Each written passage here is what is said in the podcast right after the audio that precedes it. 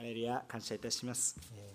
今日もこの御言葉を分かち合っていきたいと思いますが、今日の聖書の御言葉は、いよいよガラテヤ書の御言葉が最後の部分になります。長らく共に分かち合ってきたこのガラテヤ人への手紙もまとめの部分となります。えー、長くガラテヤの人への手紙を通して語ってきましたのでその全体像を皆さんがお忘れになられるかもしれません、えー、このガラテヤの人への手紙を読んでいる時に多くの恵みを受けたと思うんですが、えー、その中心となる御言葉はガラテヤ書の2章の20節。もはや私が生きているのではなくキリストが私のうちに生きておられるので私が生きている。キリストと共に私は十字架にかかりキリストと共によみがえりまたキリストによって生きているんだということが私たちの信仰の確信であります。そしてそのことがキリストを信じることによって行われているんだということを信じましょう。決してそこからずれてはいけません。その上にしっかりと立ちましょう。そのようなことを書かれてあるわけですね。で全体的に見るとえーガラテヤ書のは6全体が6章でできています。全体が6章。そして1章から3つに分けることができます。3つに分けることができて1章から2章は救いの体験。実際にパウロやガラテヤの人々そして福音がどのように伝わってきたのかということ。実際に自分たちが救われたのはどのようにしてかという救いの整理が行われた。自分たちの証が行われた。それが1章から2章です。そして3章から4章に至るまでは一体何が書かれてあるかというとそれが行われたことに対する神学的な聖書的な旧約聖書的なその土台神学的な根拠えー、ユダヤ人の歴史と神様の救いの計画をはっきりと示すことが3章から4章に書かれている。もう一度言いますよ。1章から2章は実際に救われた私たちの体験の整理。つまり証があったわけですね。3章から4章は何を書いてあるかっていうとそれがどうしてそうなっているのかという理解。神学的な理解について書かれてあります。そして5章から6章は一体何が書かれてあるかというと適用ですね。霊的な命の受肉、えー、生き方の変化実践適用ということが書かれてあるわけです。実際にあなたはイエス・キリストと共に生きる人生とはどういうものなのかということについて書かれているのが5章から6章3つに分かれるわけです2章2章2章と分かれるわけですね。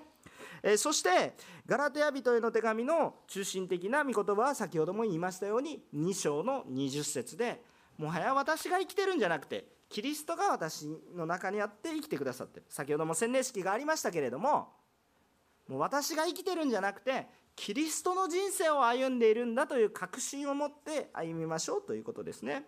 そして信仰生活というのは洗礼がゴールではなくただ単にスタートですね。そこから始まっていくもの。これからの恵みがもっと大きいんですね。洗礼の恵みが素晴らしいですけれども本当に喜ばしいことですけどここからの恵みがもっと素晴らしいんだということをですね私たちは豊かにしていきたいんです。しかしその歩みというのは私たちはなんかぼーっとしてればそうでではなく生きていくことなのでそこにはあ本当に救われた者としての行いがありそして実践がありそしてもっと豊かな実を結んでいくんだとそういうことをですね私たちが分かち合っていきたいんだということを願っています。今日これからのところで御言葉を実践する恵みを共に分かち合っていきたいと思います。まず本文の今日の本文、え6章の1節から5節については私たちが互いに教え戒め合いそして自分の役割をしっかりと果たしながら謙遜に使い合う姿について書かれてあります。で一節の御言葉を読んでみますとこう書いてあります。兄弟たちよもし誰かが過ちに陥ったなら御霊である人は御霊の人であるあなた方は柔和な心でその人を正してあげなさい。また自分自身も誘惑に陥らないように気をつけなさい。このように書かれてあるわけですね。御霊に満たされる人つまり精霊に導かれる人精霊様に豊かに満たされている人は一体何をするのかって言ったら他の人たちがさまざまな誘惑にあってキリストから離れそうになっているのを助けて離れないように励ましそれの道を主の方向に正してあげましょうということが言われてあるわけですね。御霊に満たされる人はこれをしますという。これをしなければいけないと頑張るのではなく御霊に満たされるとそれをしたくなりますしそのように動いていくわけです。皆さん何にもこうこのクリスチャンの信徒さんたちがですね、えー、信仰で苦しんでいるのああそうですか。あ,、まあ、あなたで解決しなさいということではなくてですね本当にそのような人がいたら自分自身のようにですねあこれはあ大変なことだ。ぜひどうぞ信仰の回復をしてくださいとそういう思いが御霊に満たされるならば与えられるんですね。だから御霊に満たされている人はそのようにするんですね。ですから私たちは互いに支え合い立て上げていくこの教会の共同体があるんです。自分一人だけで礼拝をしていればいいというところに満足できるわけがないんです。御霊に満たされる人主と共に歩む者は御霊に満たされますので誰かのために仕えてあげ主から離れないように何としても助けたいとそういう思いがあふれるわけですね。と同時に私も誘惑に陥らないように気をつけたいということを本当に心の中で自戒として戒めとして湧いてくるああ私も誘惑に陥りたくないなとその思いが湧いてくるそういうことですね。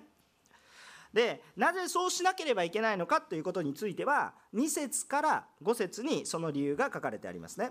キリストによって新しく生まれたものはキリストがそのうちに生きてるガラテヤ書の2章の20節。キリストがそのうちに生きておられるので必然的にですね当然のことですけれどもキリストが生きられる使命も当然一緒に背負うことになります。分かりますよね？キリストが我がうちに生きておられるんだからキリストがやるべきことも共に担います。分かりますよね？でその役割を担っているわけですけど私一人ではそれ担いません。私はキリストじゃないんですから全部担うことができません。キリストが担うべきもの全て私が担ってしまえばどうなりますか？潰れてしまいますね。重すぎて。でも私たちはキリストの体として役割を互いに分担してるんです。私一人でキリストの体にはなれません。しかしここにいる共同体教会共同体そして皆さんイエスを信じる皆さんと共にキリストの体を形成していきます。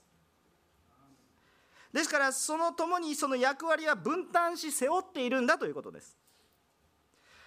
語られてきたように今までガラテヤ書でずっと語られてきたように私たちは自分の力で自分の行いによってその責任を果たしていくことができないということなんですね。自分のやってきたことっていうのを誇ることがあったとしてもよくよく考えてみるとそれは所詮自己満足に過ぎないということが今日聖書の箇所で書かれてあるわけです例えば4節を見ましょう。おのおの自分の行いをよく調べてみなさい。そうすれば誇れると思ったこともただ自分だけの誇りで他の人に対しては誇れることではないでしょうとこう書いて誇っているかもしれませんけどそれ自己満足ですよ。と書いてるわけですね。しかし一方で私たちは互いに背負うべき役割重荷を追い合いなさい。こういうふうに言ってるわけです。私たちはキリストの重荷を負わないといけないんですけど一人では負えないわけですね。もちろん全てはイエス・キリストが追われるわけですけれどもそのイエス・キリストが追われるんだけれどもその体となるのは私たちで。そして一人ではない。もっと多くの。キリストの重荷を負うためには今ここにいる人だけでも足りない。もっと多くの人が必要だ。究極的に言うと全ての人が必要ですね。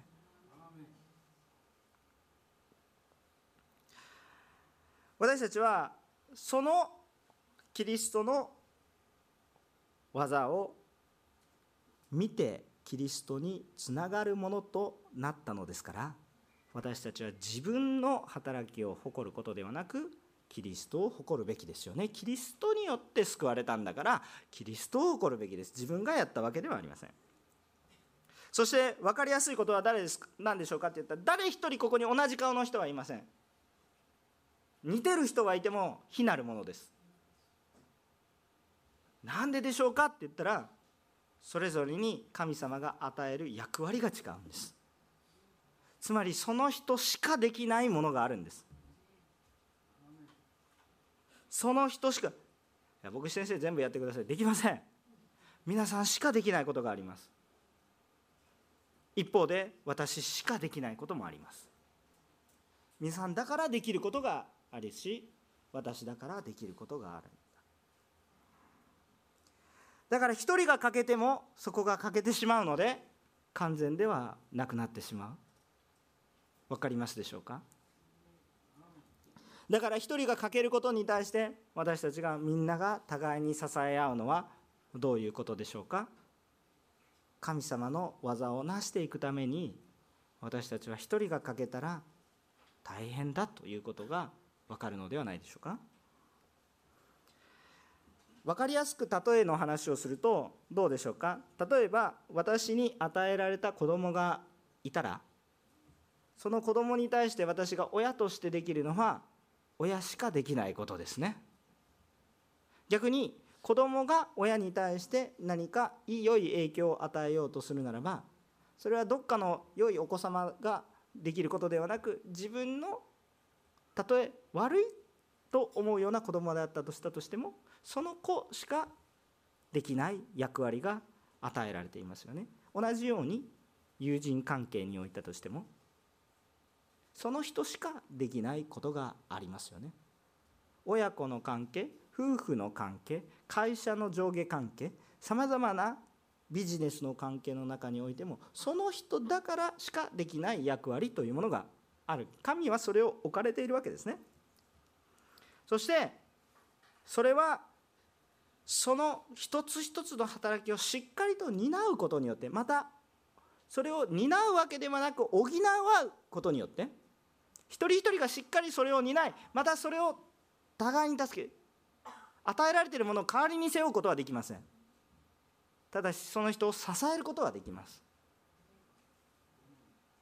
ですから共にキリストの体として生きるためには一人一人が互いに支え合うべき必要があります。私たちは互いに支え合わなければ御霊に満たされているとそうしたくなるんだということなんですね。私たちはそれをしたくないという感じがあるならばこれチェック項目が入るわけです。あどこか私はずれているんじゃないか。精霊様に満たされて生きているんじゃなくて自分のしたいことをしているんじゃないか。その時にどうぞ満たされてください。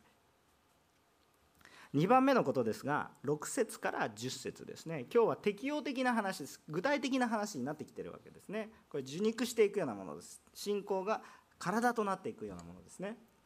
えっと、6節から10節の御言葉は一体何かっていうとこの良いものは分かち合うべきです。そして御霊のためにまくものとなりましょうということです。良いものを分かち合いましょう。そして御霊のためにまくものとなりましょうということですね。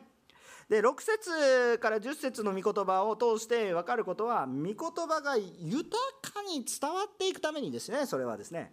ただ単に分かち合うというその行動だけを見ていると虚しいんです。いいですか？皆さん何度も言いますけれども最初に私は誰によって救われたのかという体験があってそしてそれがどうしてその根拠はどこにあるのかってちゃんと聖書に書かれていてだからキリストによって救われたものだからこそするんですよ。それをしないと救われないとか分かち合っていないからあなたはダメだとかそういうふうな論議になってしまうと本当に虚しい話になります。それに気をつけなさいと言ってるのがガラテヤ書ですよ。ですから一体何ですかって言ったらキリストによって生きていて精霊様に満たされていたら自然とこのような実が結びますという話をしてるんです。もし結んでいないのであるならばもう一度死を求めそこに立ち返りなさいという話をしてるんです。6節は御言葉を教えられる者は教える人を支えなさいと教えてるんです。そうそう書いてあるでしょ。御言葉を教えられる人は教える人と全ての良いものを分け合いなさいと。こう書いてある。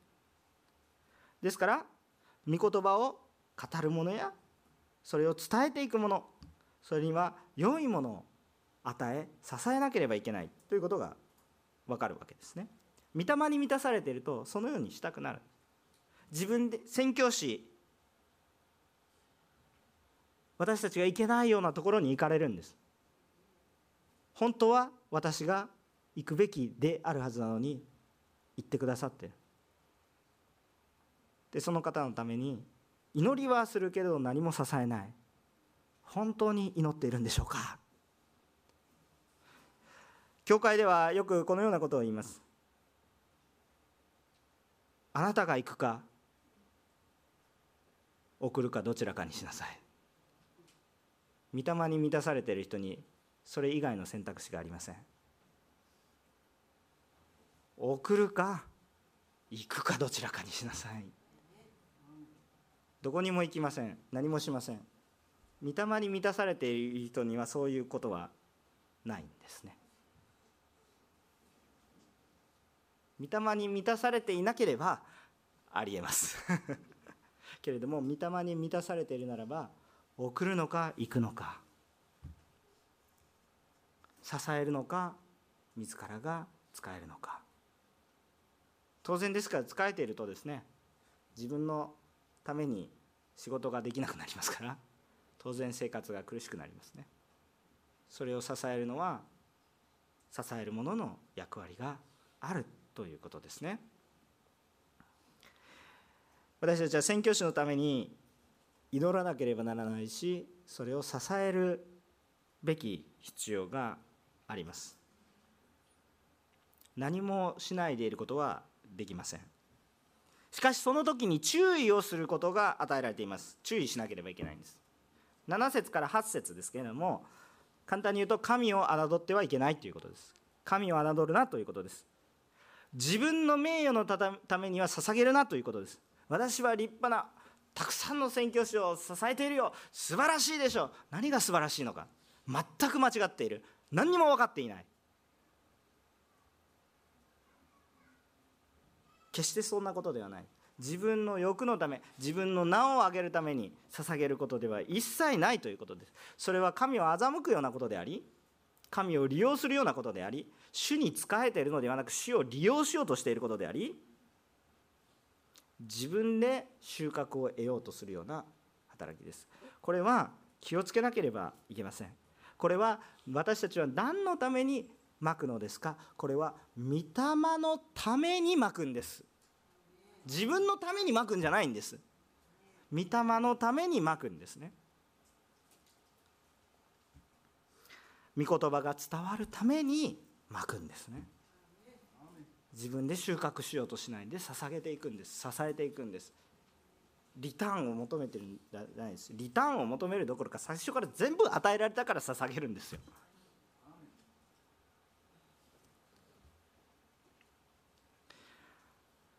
だから自分のために捧げるよ自分の肉のためにまくことはやめましょう。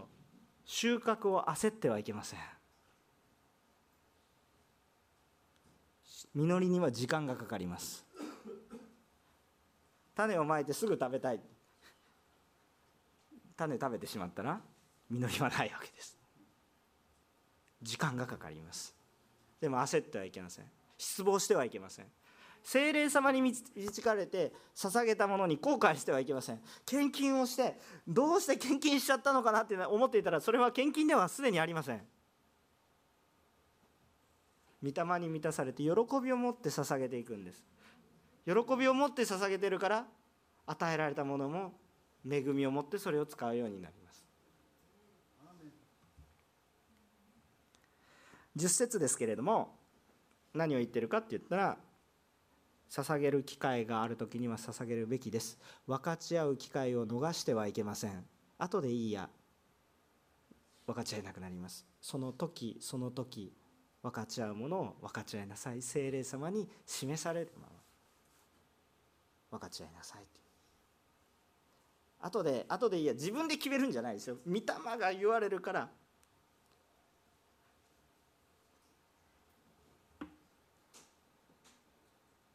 時々神様びっくりすることを言いますよ。あのその自分の家のためにいいものを買いました。いやこれから良くなるなと思ったら突然聖霊さんは「あ教会にもそれが必要ですよ」みたいな。示されたらその時がそうです。捧げるとすっきりしますよ。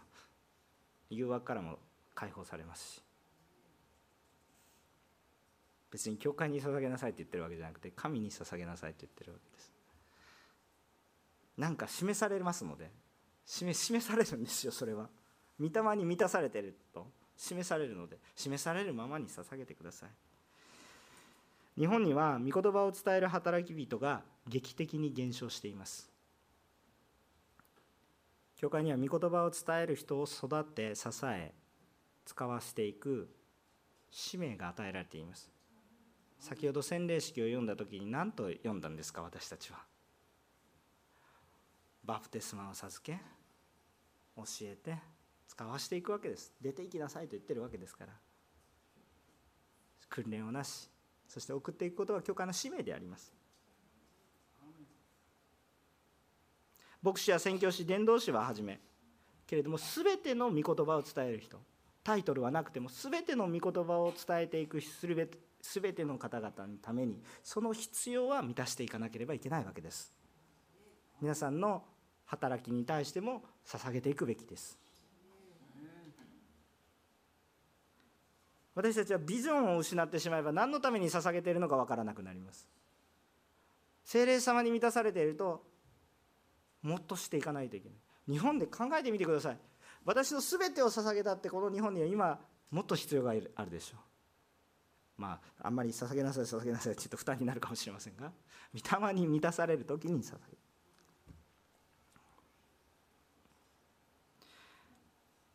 教会にはそういう者たちを立て上げていく必要があります。日本の中においてどうして働き人が起こらないんでしょうか。それは今現在いる牧師や宣教師たちがもっと頑張らなければいけないというそれだけの話でしょうか。私はそうは思いません。もちろんその部分もあります。当然牧師や今の働き人が悔い改めるべきことはあります。でもそれだけで済むのであるならばどうして日本全体がこんなに減少してるんですか？日本の教会が支えるということをないがしろにしてるからです。また支えられているものも自分で支えられているとおごっていれば同じように虚しいものです。主を侮ってはいけません。捧げなさいというものを捧げなければそれもそれで主に従っていないことになります。捧げられたものを捧げられたように使っていないこともそれは主を侮っていることです。日本には働き人が必要です。豊かに支えていきましょう。また同様に今生活が困難な方もいらっしゃるでしょう。その方も支えましょう。霊的に最前線は牧師や伝道師や働き人たちが最前線にいるのではなく皆さんみんなが最前線に立っています。皆さんも祭司です。今生活の大変な人をどうして支えるべきことがあるんですか？何度も言いますけれどその人しかできないことがあるからです。その人しかできない働きがあるからです。共に支えていきまた支えられている人は自分の欲のためにそれを用いてはいけません。神のために必要のためにもちろん食べることのために用いてもいいですけどその健康をもって主に使いなさい。与えられたことをもって証しをしなさい。キリストの素晴らしいことを捨ていかなければいけません。私はこれを語っていて恐れを感じますけれどもどうぞ皆さんそのように主に従うものとなりましょう。キリストを証しして生きるように感謝して用いていきたいと願います。3番目のことですが11節から16節です。3番目のこと。3番目のことは少し神学的な話になりますが言いたいことはこういうことです。宗教的な儀式習慣にとらわれず実際に霊的に新しくされた人生を歩んでください。宗教にとらわれる宗教的なものにとらわれず本当に新しくされたものの人生を歩みなさいということですね。大切なのは何か宗教的な儀式をしていることが大切なのではなくキリストによって新しい人生を歩んでいることこそが重要ですよっていう話をしてるんです。ガラテヤの教会に起こっていた問題を最後にもう一度取り扱っているわけですね。救われるために体の一部を傷つけるような宗教的な儀式があなたを救うのではありませんよ。それをしたから救われるのではありませんよ。今日洗礼式がありましたけど洗礼式という儀式をしたら突然私が変わるのかって言ったらそうではありませんよ。キリストから離れないようにしないと。キリストと共に歩まないと。いけないんだよということです。だからそのために私たちは支えますよ。また自らも離れてはいけません。先ほど一番最初に言ったポイントと一緒ですよね。儀式によって救われるのではない。人格的なキリストによって救われていくんだということですね。私たちに救いに必要なのはイエスを信じ受け入れることです。信じ受け入れるためには悔い改めをもって主が必要だということを求めないといけないですけれども救いに必要なのはイエス・キリストです。だからこそイエスを誇ります。何か他のものを誇っていてはだめです。お教会の建物素晴らしいですね。感謝することはあってもそれを誇っていては方向がすでにずれ始めています。多くの教会が街道建築をするときにすごく霊的に高まっていきます。で素晴らしい。けれども実際に街道が与えられた瞬間にはい目的達成。違います。街道が与えられたからその宮を満たしていく使命にもう一度溢れさせられます。けれども街道が目的になってしまえば街道が建てられた瞬間に目的達成です。疲れてしまいます。家庭にしか過ぎないのに。私たちは何を誇るかいつも心の中で吟味し誘惑に陥らないように気をつけなければいけません。神を侮ってはいけません。また救いの確信からぶれてはいけません。キリストを信じることによって救われるんです。だから信仰の確信を持ってください。あなたが誰かからあなたなんてクリスチャンじゃないとか言われても私たちクリスちゃんと生活ができていないと思ってもキリストに立ち返ってください。あなたの行いによって救われるのではないんですから。でも救われたものであるならば御霊によって良い技をキリストの技をなすものと変えられていきます。だから変えられたいと願うならばキリストを求めるしかないんですよ。だからあなた救われてますかなんていうふうにこう言われて動いてるようではダメなんです。しっかりと救いの確信に立って歩んでそれはキリストを信じることなんです。あなたはなぜクリスチャンですか？イエスを信じたからそれだけです。ですからそのところに立ってしっかりと神様の受けた恵みをそのまま主がしてくださった。主が与えてくださった恵みを分かち合っていくんですね。それは分かち合うために与えられていると考えてもよろしいかと思います。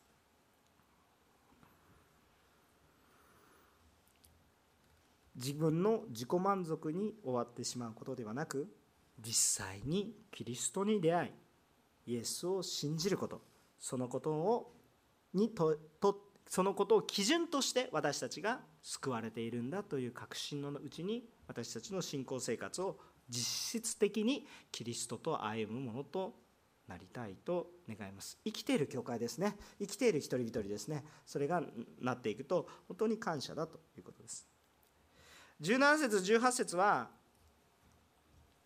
パウロが最後に祝福をもうぶれないでね。信仰に立ってね。そしてあなたは祝福されますように。キリストと共にありますように。と祝福の祈りを持ってパウロ自身これを実践しています。なぜガラテアの手紙があったんですか？離れないようにってした彼の実践だったわけです。皆さんの中に今日から実践が始まります。御言葉は語られました。あよかったですね。明日からではありません。今日からです。今日電話をする人がいます。今日手紙を書く人がいます。今日決断する人がいます。今日捧げるべき人がいます。明日ではありません。今です。今。今。ですから今日洗礼を受けられた方も今日からはっきりと自分で告白したのですからキリストと共に歩む人生を実践していく。でも自分にはできないと思うことが多いでしょう。だからこそキリストをもっと知ってください。キリストを知ることに熱心になってください。私分からないと思う人はしっかりと祈って読んで悔い改めて決断と決心をしなさい。いいですか？何度も言いますけど神は侮られるような方ではありません。だからこそ主を求める者は今日から変化が起こります。共にお祈りをしたいと思います